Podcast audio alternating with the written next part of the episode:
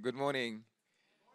Yes, yes. I, am feeling so, so excited by this conference. Yesterday was just amazing. You know, I couldn't sleep last night. I was, my mind was racing with all kinds of future projects and collaborations and challenges, opportunities, thinking of Brazil, India, Haiti, and today we're in Africa. And, and I'm, I, am honored. So I want to thank the organizers, Ken Manning, um, Samantha, Tracy, for including me in this amazing, amazing conference. So, and, and I'm very moved because Haiti is Africa in the Caribbean. so I'm, I'm, I feel so proud and privileged to be introducing these four African luminaries.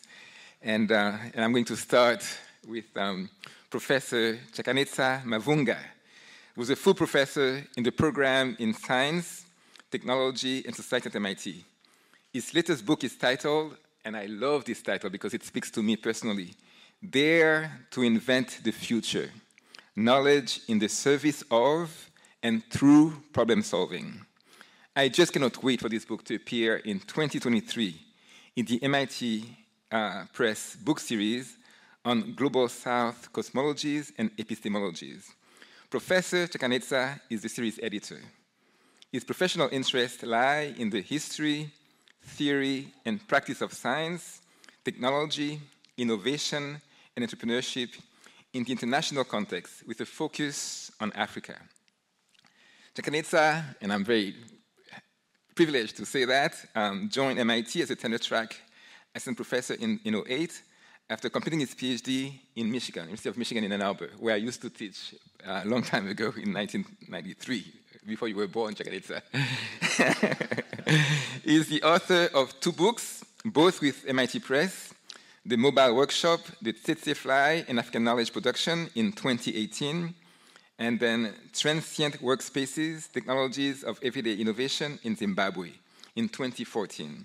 Chakanetsa is also the editor of What Do Science, Technology, and Innovation Mean from Africa?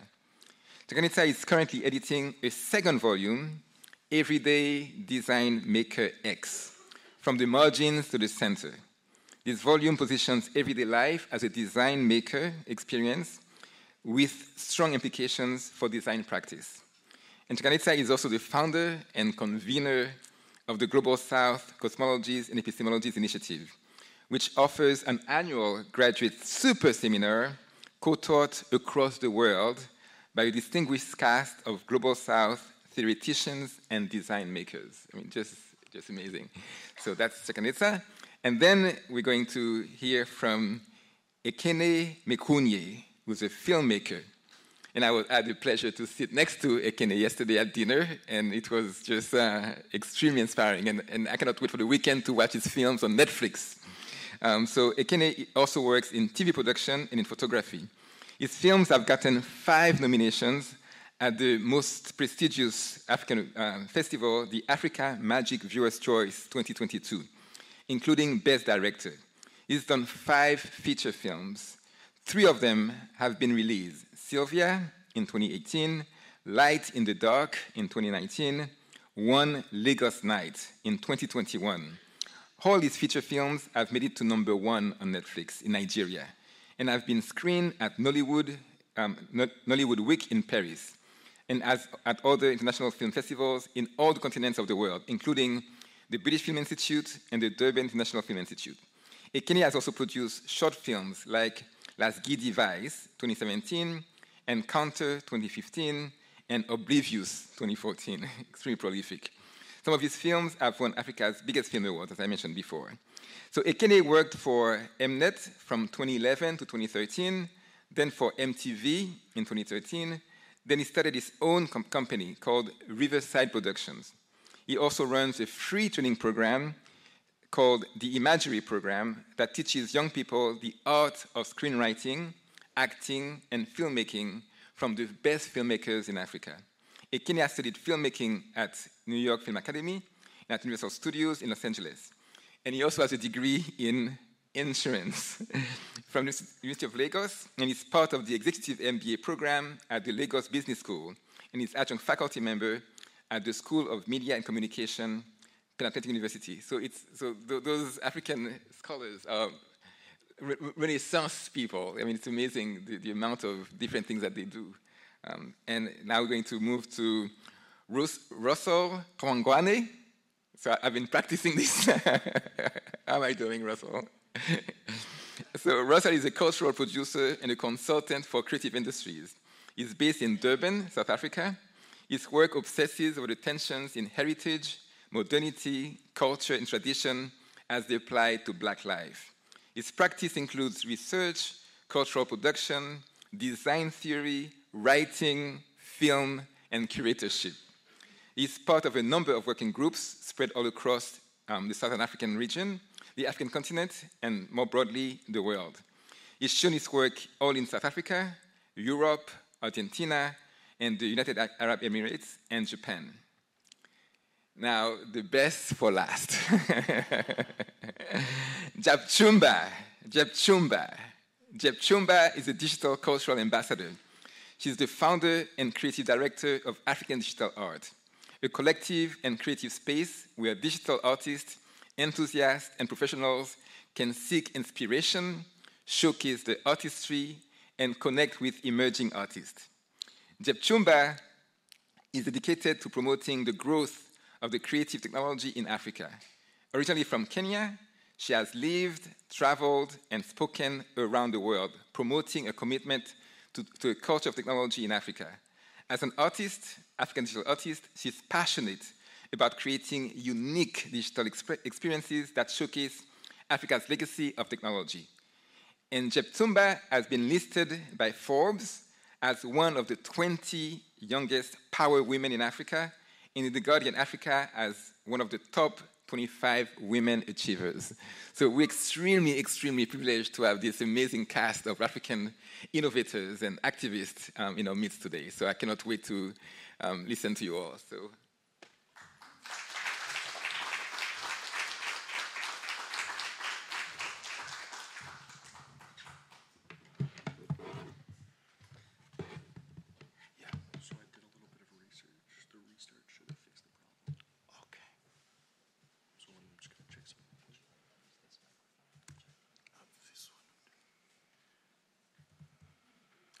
Sorry, I can't put this down in part because I just received it from Ekene as a gift. And also because it's too precious to put down in case he takes it back, so I'll put it here. Should be all set. I'll put you up on the screen. Okay. Now, I think this is the last time you are seeing the title. Um, I think it's gone um, to be replaced by a, soon to be replaced by a blank slate. Also very deliberate because when we met for the first time with my three guests and friends, we were going to talk about um, videography between freedom and oppression we decided that we don't want to talk about oppression um, because it forces us to have to respond to the past. We instead want to chart the future, conscious of the role of history um, in three main ways, three or four main ways. One is that it provokes and evokes, hence pro-evoke. Uh, secondly, the work of history is to act as a tool for researching ourselves. And by researching, it means that which has been lost or erased. Thirdly, it is a work of remembering ourselves, which is not just storytelling, but storytelling plus. Or if you prefer, plus storytelling. That plus is critical because it gestures towards several other things that are happening um, in lieu of storytelling. And that frame devices we use, not just use, deploy, but make. Fourth, it's a work of speculating. That's what history enables us to do, uh, to engage in this work of asking, what if what did not happen had happened? And what if what happened had not happened? Now, I was trained as a very good historian, whatever that meant, in back when I was at the University of Zimbabwe and then at the University of Michigan. It is not the work of historians to speculate, to, to, to engage in speculation. But what if that kind of historical writing is not for everybody? What if some of us need to engage in speculation as a prelude to a final move, which is speculative design making? I know design making precisely because design is not writ large. We have to, it doesn't come to us well explained and well understood a priori because we were not available for historical reasons when this language was formulated. Now that we are there, it affords us an opportunity to have to offer our somewhat belated input.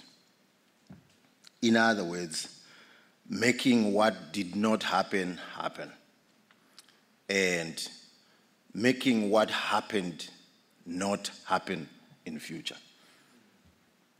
Now, this presentation will be divided into four parts.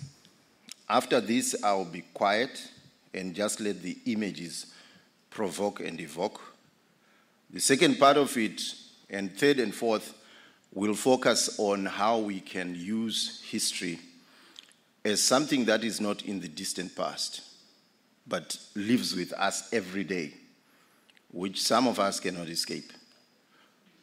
Sometimes it imprisons. We prefer, we much rather prefer that it acts as a tool for our self rehumanization and self re-intellection and the assembling of our own resources to live respectable lives.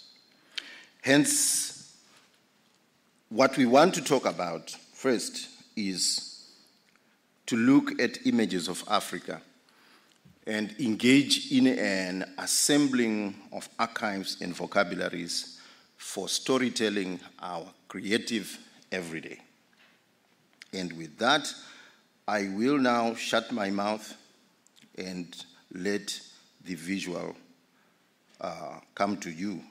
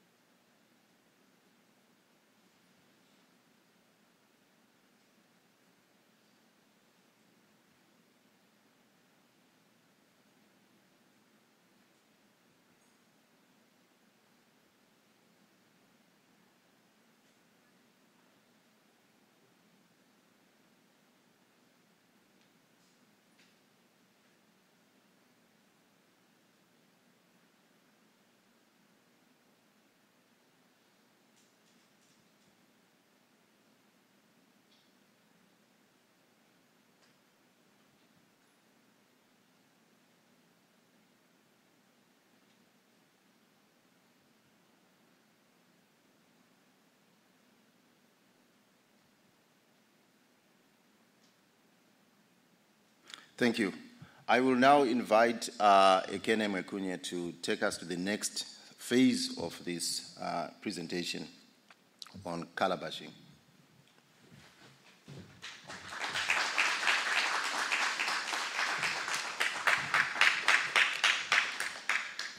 Good morning, everyone. It's such a great pleasure and honor to be here today.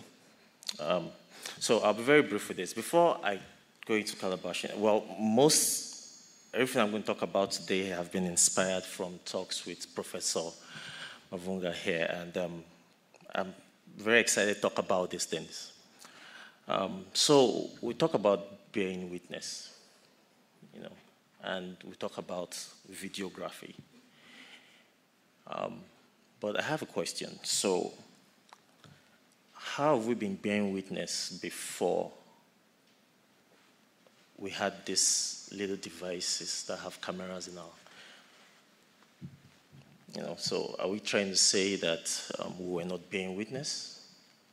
Are we saying we were not fighting for justice? So, you know, I'm a filmmaker, and I cannot be a filmmaker without the camera, so I understand the power of the camera. In fact, I have a job because of the camera, you know. But what I'm trying to say in essence is that the camera in itself is not what is doing the work because something has to happen for the camera to be effective. So, to a large extent, it's as though we've put so much importance on that tool and forgetting that the camera in itself is useless if there's nothing in front of it. So there's so much work going on in that aspect that we are not looking at. And it's something I thought to talk about. But that's just on the side.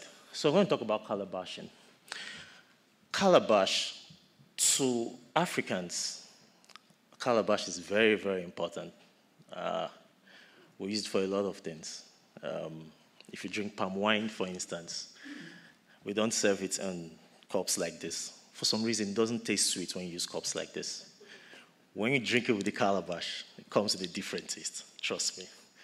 You know, and and um, it serves as a music instrument. It serves as a um, as a jar, you know, to to um, to keep liquids and preserve them, and a whole lot of other things. So let me explain. I mean, just for those that don't know what a calabash is. So um, it, it comes from a, um, a plant that produces something like this. This is what it looks like on a tree, right? And by the time it processed, comes to something like this. So you open the top, and you can also use it as a music instrument as well. You know, and okay, um, this is kind of slightly distorted, but before this, sorry. Oh, okay, I think there's something missing. Okay, but it's fine. So we also have some that come in a round shape, and it's at the end of it, it gets something like so. You see something like this. So we often use this to um, carry palm wine and um, it's a wine usually served in something like this. But before I go further, yes, so you can also design it to something like this. Okay, so why am I talking about the calabash? So we're talking about videography. You know, it's interesting that in Africa, so the camera was invented um, in the late 18th century, thereabout. Um, but in Africa, we have been, in a way, using the camera for centuries. Well, not like the kind of cameras you have today. So, those days, um, see the calabash like this. So, we have the, um, well, you call them juju priests, we call them, like, the Yorubas call them babalawo, the Ifa priests. Um, from where I come from, um, I'm Igbo, so we call them dibia. So they carry the calabash, right? And they put liquid in it like water, but not exactly water. So those days, if we needed to see what happened at certain time, so I'll give you an instance. So let's say someone steals something and they don't know who stole it, and they needed to find out who stole it. So they'll go meet the dibia, and he'll bring out his calabash, and they put the liquid, and he makes some incantations, and before you know it, it's playing you the video live in HD. so I'm not too sure if it would, if we could do like 3D, you know, but at least I was sure of HD. You know, and it's interesting because that was how they viewed things then. You know, and it could rewind and it could fast forward. you know, and these were things that they were doing centuries ago. You know, so um, you know, um, like Prof was saying, speculative. So I'm asking myself, I mean, these guys, I mean, a lot of you are so thrilled by virtual reality now. I mean, these guys were playing with virtual reality then. So, question for me is why didn't we in Africa look for a way to develop this technology so that we could export it to America and Europe? I wish I had the answer to that question. Well, but just so you know that, I mean, we've been playing with these things that you guys are fascinated about now, we've been playing with these things in Africa for centuries.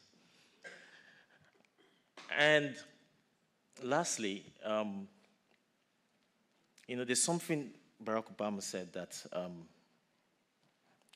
Africa does not need strong men, it needs strong institutions. Unfortunately, um, yes, I, it seems like we have more strong men and strong institutions because the good thing about the video and what it does is that it gives us an opportunity to um, gives us an opportunity to document some of these incidences that happen and looking at like George Floyd's case and the likes. But what happens where the institutions don't do their work? So even though you have all the witnesses and you have everything, still useless. So it's something that I crave for um, for the continent, and and I know it's not just the continent because even in places like here, I mean, are, I know there are certain places you could bring out your camera and you could get shot, and nothing will happen. You know, so um, it, it can't work by itself. It also needs things like that to be able to be effective. Thank you for your time.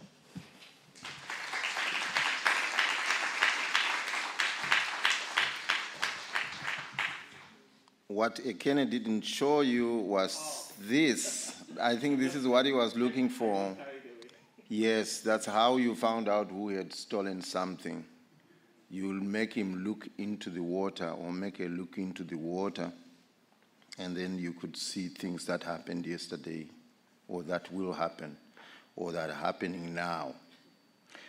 Um, the calabash is also a very strong instrument for the electronic and the sound that we see in video. And so, to that extent, it is also part and parcel of a question we are asking. What would it take to create the next generation uh, audiovisual capturing devices out of, say, the calabash? My next guest uh, will begin to speculate on some of these through some of the, work he's doing uh, in film.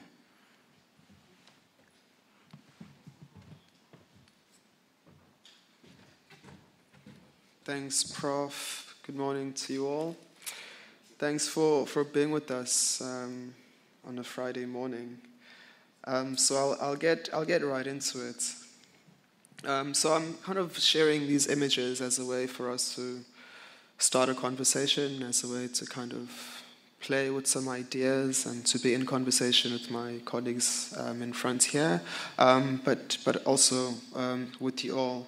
I think this part, part of part of the work, um, or at least part of the ideas that I'm that I'm kind of throwing out here, is to one think of how we situate the camera um, on the continent that we call and know as Africa, and see what kind of discourse, what kind of theory starts to emerge when we don't rely um, on the vocabulary and the methods and uses of this tool in, in the so called West um, or North.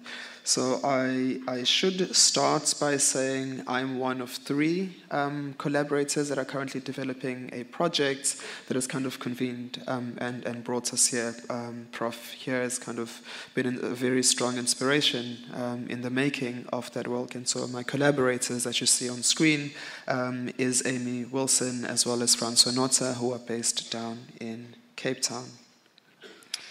Um, so let me start here. So the camera arrives in Africa with anthropologists. The device is what introduces the native to the world. A few centuries later, of course, introduces the, nat- the native in a very particular um, and peculiar way. Um, some centuries later, the natives have charge and control over the camera. So they start to refashion and represent themselves in a very particular way. Yeah? The question does remain how do we conjure, how do we make up, how do we build the stuff that we would have wanted to document? Yeah? So, what sits in place of the things that happened? And because there's not the evidence, there's not the documents, they are dismissed as mere myth. And these myths form the backbone and the foundation of our cosmology. Yeah? And so part of the work that we are trying to do with filmmaking is start to present, is start to speculate, is start to build the world that we've heard of through myth. And centuries later, we see it through science fiction, speculative fiction, and so on and so forth.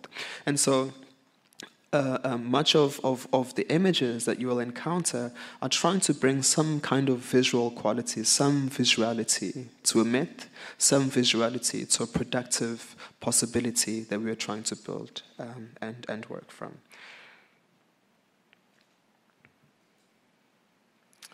So, language language um, begins to, to serve as a repository, as a place of reference for us to excavate um, and pull up some ideas and imaginations around our past. Um, of course, these myths are articulated in this. And I'll just use one example as a way to open up this conversation, or expand the conversation.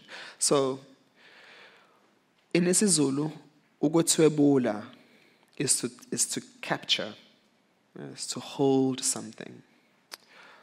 But ukwethwebula, when you talk about it in a kind of mystic or transcendental dimension, it is to capture one's soul. Yeah?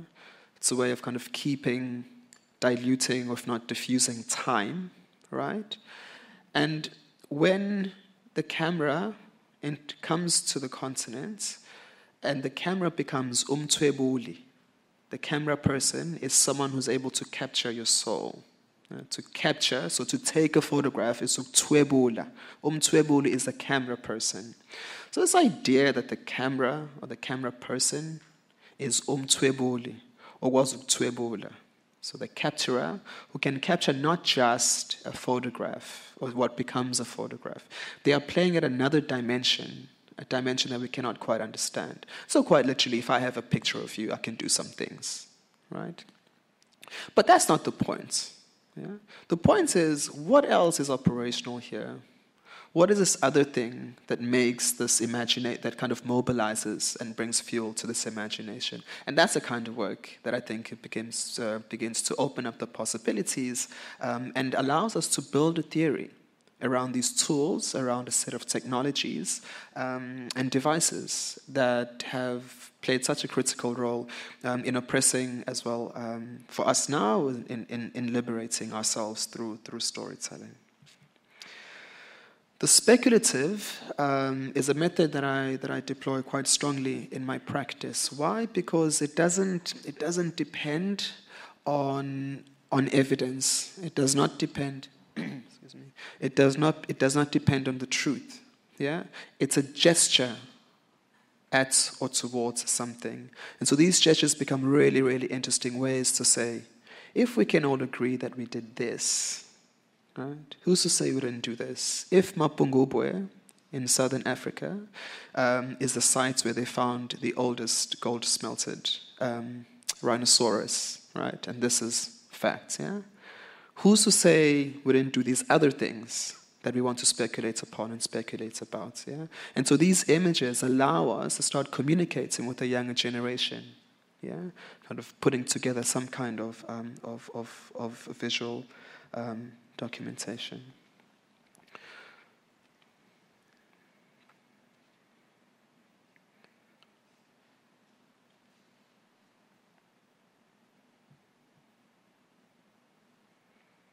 So these images um, are part of a film that we're currently working on that's called Tsatsa, uh, the Institute for um, Technological Consciousness.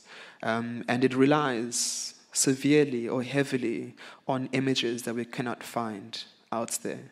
And so, what we are doing through this work is starting to produce those images and make those images. Yeah? Um, and they become really, really important because they're not available. Yeah. So in a way, our making, our future making, our future, our future building um, is is in production in, in that way, if if you will. And part of it is also trying to like bring images that even we as Africans are not familiar to or familiar with. Yeah.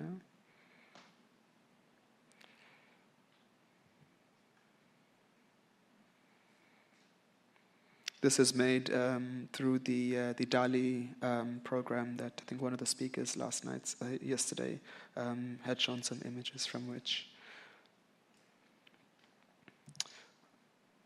Um, I'm towards the end of my of my sharing. We'll come back and kind of open up a conversation around these images. So mind not. Um, lastly, this is uh, this is the tsetse fly, and so part of part of the work um, in this film is is working uh, is taking inspiration from Prof. Uh, Mavhunga's work and um, starting to to take what was dismissed as myth and build it into a kind of uh, a, um, a, a, a, a filmic world, but also to take it out of a filmic world, um, world and kind of start to make objects and artifacts, um, really as a way to p- kind of put technology in the hands of young people. You know, amongst amongst other things and other people. So this is a tsetse fly. Um, maybe Prof can can speak to this if if he wishes. Um, but it's a sculpture that um, Francois, who's my collaborator, had made. Um, it features in the film, and as well it features in in the book of Prof Mavhunga. So you almost start to see how we're starting to build a universe you know, um, from from myth, really, yeah. Um, but this myth is something we want to work with. Yeah, this myth is our speculative, and the world is only created and manufactured through speculating, through playing and innovate, and that's where um, innovation becomes possible. And then, lastly.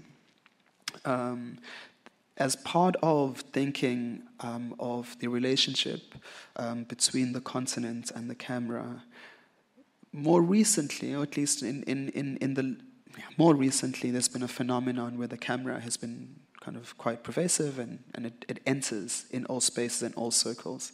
Um, but there's also a time when I was much younger um, where the camera could not enter certain rooms, it was not invited at certain events, certain moments. Yeah? And again, what, what is at play there? Why, why is it important that the camera has a set of boundaries in places and spaces and moments where it is not invited. Yeah?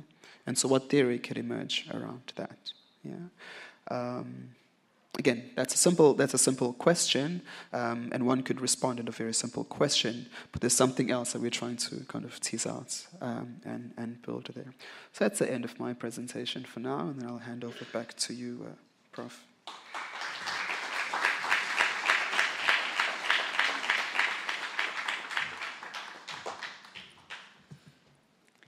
Hello, hi, everybody.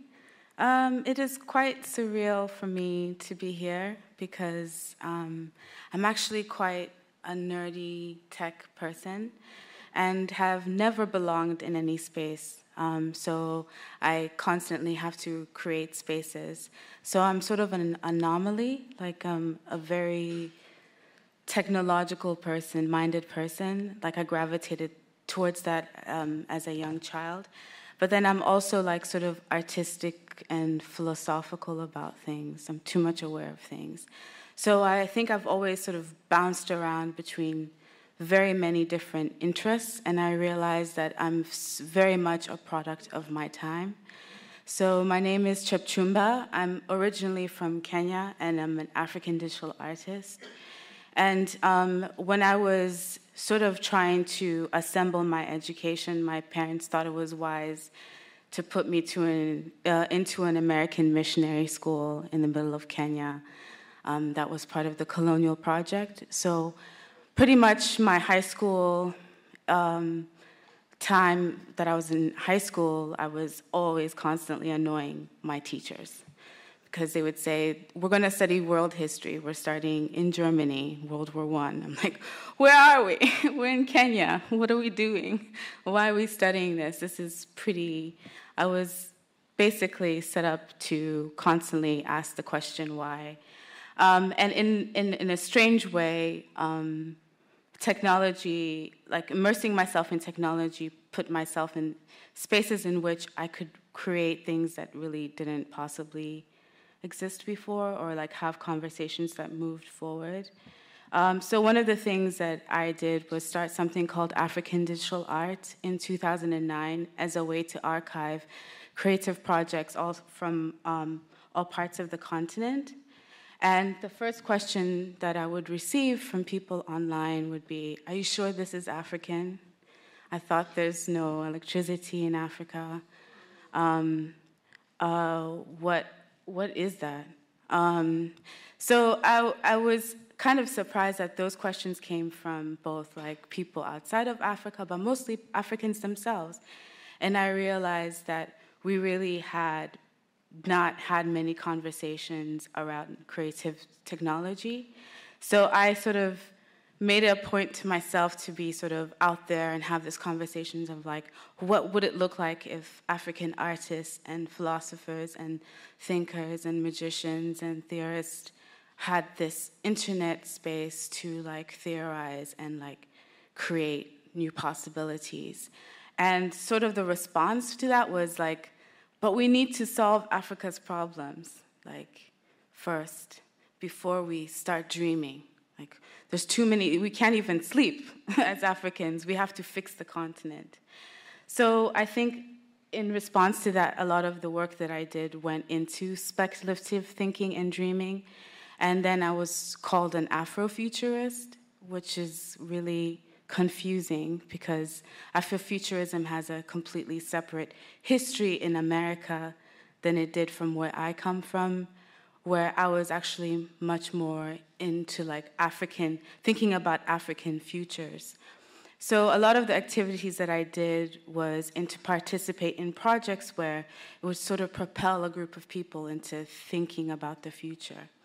And somehow, um, I went sort of all different directions, um, curating projects that um, really invited different artists to think and dream about um, themselves in, in, in Africa. And, and inevitably, I ended up back, right back here to these images that the professor evoked here. Um, can I, how do I, yeah.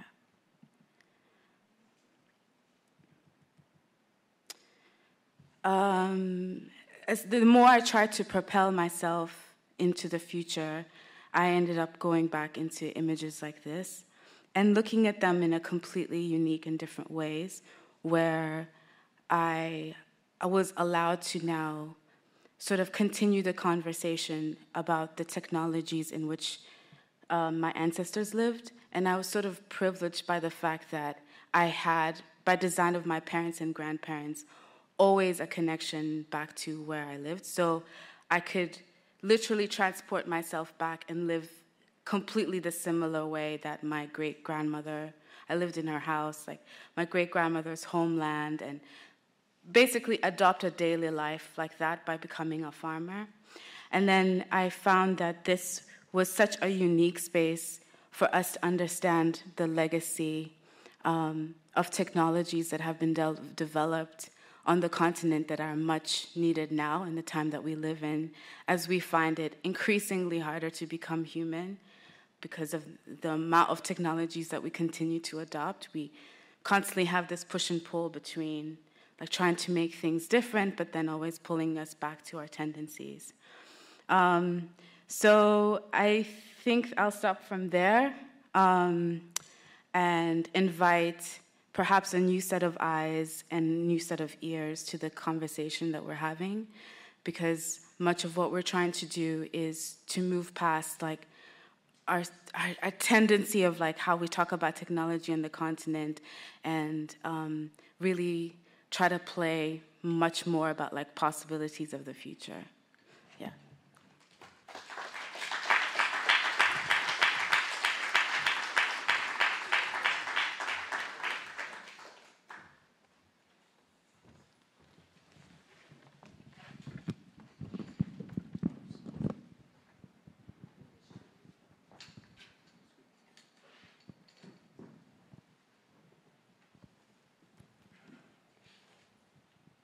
Yes, and now questions, comments.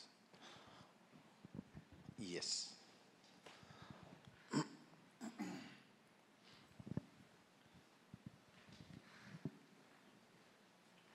Um, hi, my name is Karen Ritzenhoff. Um, I teach at a, at a state university, but I was very fortunate that uh, a colleague of mine, who is a sociologist, um, allowed me to co edit a book on Afrofuturism in Black Panther with her. And we got a lot of contributors from a lot of different disciplines, um, from the United States and uh, um, international authors to write about the Afrofuturism in Wakanda and this blockbuster success of Ryan Coogler's um, superhero film.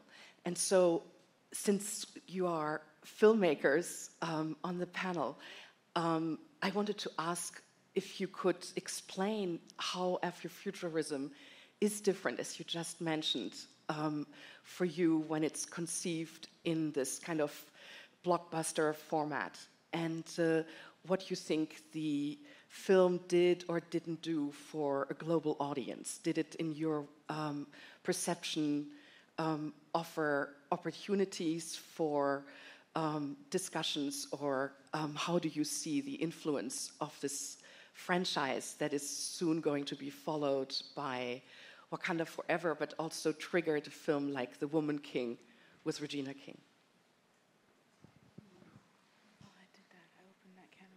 Yeah, you did. Uh, my first response to the film, I think, is that I think that some of us have completely different imaginations than what we're offered by Hollywood. Um, and yes, it is great that that kind of imagination is accessible, but it's certainly not new. And the term Afrofuturism and African futures is a completely different thing. Um, uh, I would invite us to really think about the we would have if we had an unreliable accounting of the past and how that would affect our dreaming of the future. If you knew that everything that you sort of understood about yourself and who you were, the way in which the world worked and operated, was a bunch of stories that could be changed at any time, like how you yourself, living in this digital, this mediated digital life that we find ourselves currently, how would you approach the way you're living every day? Um, I think that's like a much better offering than what sort of Hollywood is doing, which, um, yeah.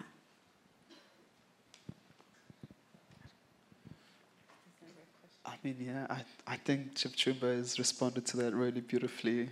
I've got nothing substantial to add. Um, I have a question. Yes. So I, I, was thinking about the reimagining and right and and the stories that are told and not told, and wondering what your thoughts on and reimagining education um, using videography, um, images and you know what you started with in terms of grass and, and, and the calabash. You know, those things in, in American education are not even talked about. Oh, thanks, Tracy. So, I, the book Daring to Invent the Future, the subtitle is called Knowledge in the Service of and Through Problem Solving. The reason being, my major claim is that, at least focused on Africa, I'm saying that we are producing useless knowledge. Um, and if it was useful, what is there to show for it? Uh, it's too theoretical. It has not left the kinds of purposes for which the colonizer uh, designed it for. Those that dispense it are a part and parcel of the problem of an undecolonized mind. What is essential, therefore, is to engage in a new kind of knowledge of mind re engineering after amnesia, as Ganesh Devy would say.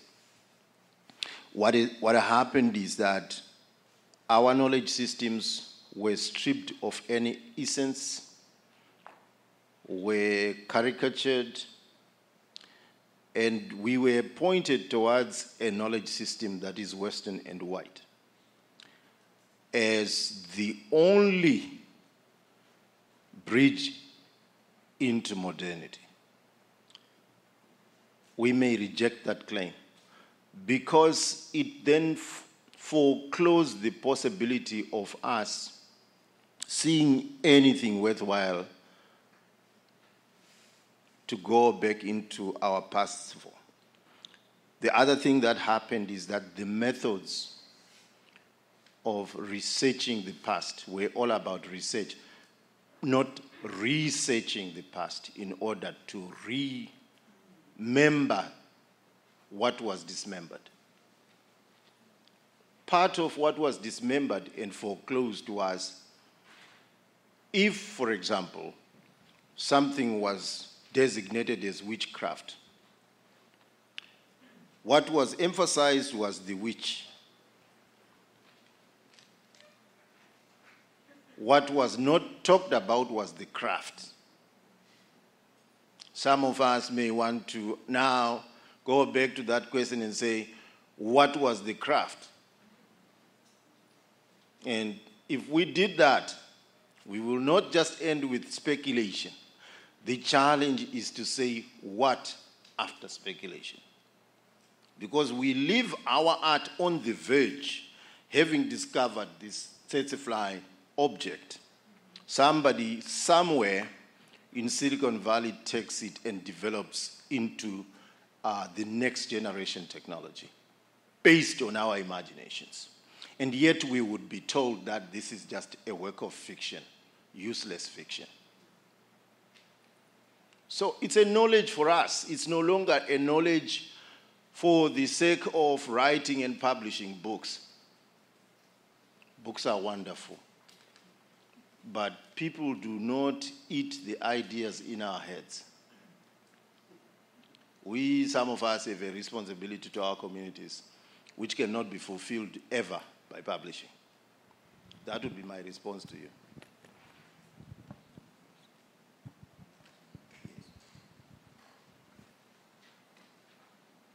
Hi, my name is Brianna. I'm a comparative media studies and writing lecturer here at MIT. And I have a question in response to something that Russell said, but I'm sure any of you could answer. And so, when we're talking about reimagining and re researching and redesigning realities, it was mentioned that we didn't want to use the same methods of the, of the West. And a good example was not requiring evidence to come to consensus and truth. And I'm wondering if if you also are thinking about measurements outside of Western measurements that would define the success of those truths. So you mentioned just now publishing or exporting was mentioned earlier. If those aren't the metrics for success, what might be? I, will I'll, I'll answer this very quickly, then pass it on to Russell. I think for me, the question, my legacy will be how much lives have I touched? Uh, because for as long as I go back to my village and I find people still walk, uh, children still walk five miles to school and five miles back, the same ones that I, I, I walked. And I see kids in South Framingham continuing to go hungry and can't find after school programs uh, that keep them at school doing something worthwhile. Um, and they go on the streets and they do things that, you know, create this cycle over and over again. I don't think, in my view, I should brag about being a fully tenured full professor. That's a very hollow victory. Um, my my measurement, perhaps, of success is to have constructed some kind of intergenerational discourse, would say, between my son and my grandmother, um, and and the work that I'm doing is translating um, ideas and imagination that were contained within my grandmother. So maybe if I give you a very practical example. Um, through this work, we, we host workshops um, and we kind of play with this idea of objects of power. So if, uh, so if like African masks, for, example, for example, are objects that are, that are potent, um, so we kind of invite young people, we present images to young people and we fill the room with the waste. Yeah? And it's okay, let's, let's play, like, look at this image, look at this image. And they start like asking questions, what's this? And how does this stuff come together? And it starts to kind of, you know, it, it helps them make, it helps them construct, but it also helps them ask questions about the world. Um, and a really important one is that they are using as a reference our grandmothers and our ancestors, folklore, and, and, and so on. And so, if one can start to bridge that gap, I think we would be kind of starting to move the needle in, in, some, in some way. Yeah. I want to leave uh, one person for Eken. We are almost running out of time. Who? I, yes. I have a question actually for Eken um, about calabashing. Um, and I wondered if uh, it's a very basic question. Are the images stored in any way? Are they? Do they remain? Are they fixed? Um, because that would seem to be a huge difference between calabashing and the video camera, and it would really challenge a lot of the things that we were talking about yesterday with the importance of storage and archiving and this kind of obsession with storing everything. And I, I wondered if you could explain that uh, or answer that very basic question and then open up uh, and, and give your thoughts on archiving and storage. Oh, okay, thank you. So, I mean, it's not the day that someone came with a tool called the camera that they started working on it. Um, I mean, a lot of these things come from years back, and you get to a point where you're presenting something that's finished. And that's why we're working in the realms of the speculative to say, okay, what if this thing that had been toyed with for centuries had been further developed? Um, so I'm not saying that they had gotten to a point where they were moving around hard drives to be able to play it somewhere, you know, but I, I want to believe that what at, at any point in time that they wanted to replay it, they could replay it. What I could not fully understand was the whole process. And because it was not something that was, you know, for me, it's, it's, it's, it was just trying to imagine, because these things do exist. It was trying to imagine to say, okay, what if, because living in the realm of the speculative, if we had decided to go away from this point and say, how could we develop it? I won't believe that if that thought had been in the minds of these for hundreds of years, then there was a possibility that could have been developed. I think I, I wanted to respond okay. also. Uh, in, a matter of storage, I think that uh, most technologies that come from Africa, digital technologies that have lasted over centuries, usually is to think about it, you have to rethink your way of how technologies that most technologies we use today, which is very object, like it's an object, your phone has these functions, but most technologies had multifunction. So the calabash, for example, is an instrument. It's not only decorative, it's not only something you eat, it's not only something, it has all of these purposes, sort of also like print and textile and patterns that are preserved, and also the stories that are told when making certain technologies. So, for example, like in beading, um, which is a very digital, ancient African digital technology, it's not only the making of the patterns, the digital patterns on that are coded on the beads. It's the conversations and stories that are shared along with them, and then also the purposes and functions of the color coding of the bead. So you have like a skirt that's a certain color printed for a certain function over time that is passed generationally. So that's like a completely different way of understanding storage and also collective memory that has been a contribution that Africa has made. And I think a lot of these like concepts, African concepts, have really permeated because of digital and internet culture. And now we are almost like even in our communications with people, sort of telepathic. You can also kind of anticipate when your hot boyfriend's gonna text, like, and like before, that would be seen as kind of like crazy, but we have this really very nuanced and sensitive, very intimate relationship with devices. And then all of these components from the devices come from Africa. So there's like these really hardware, software, cultural, like relational um, networks of systems that contribute to the culture of technologies and our ideas and imagining of daily life, the past and the future.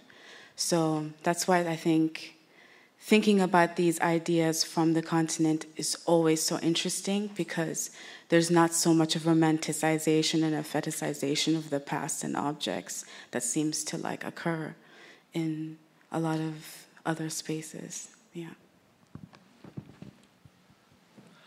Yeah, uh, it's just gone past 10.30 and I would like to uh, thank everybody and to thank my guests for such a wonderful conversation.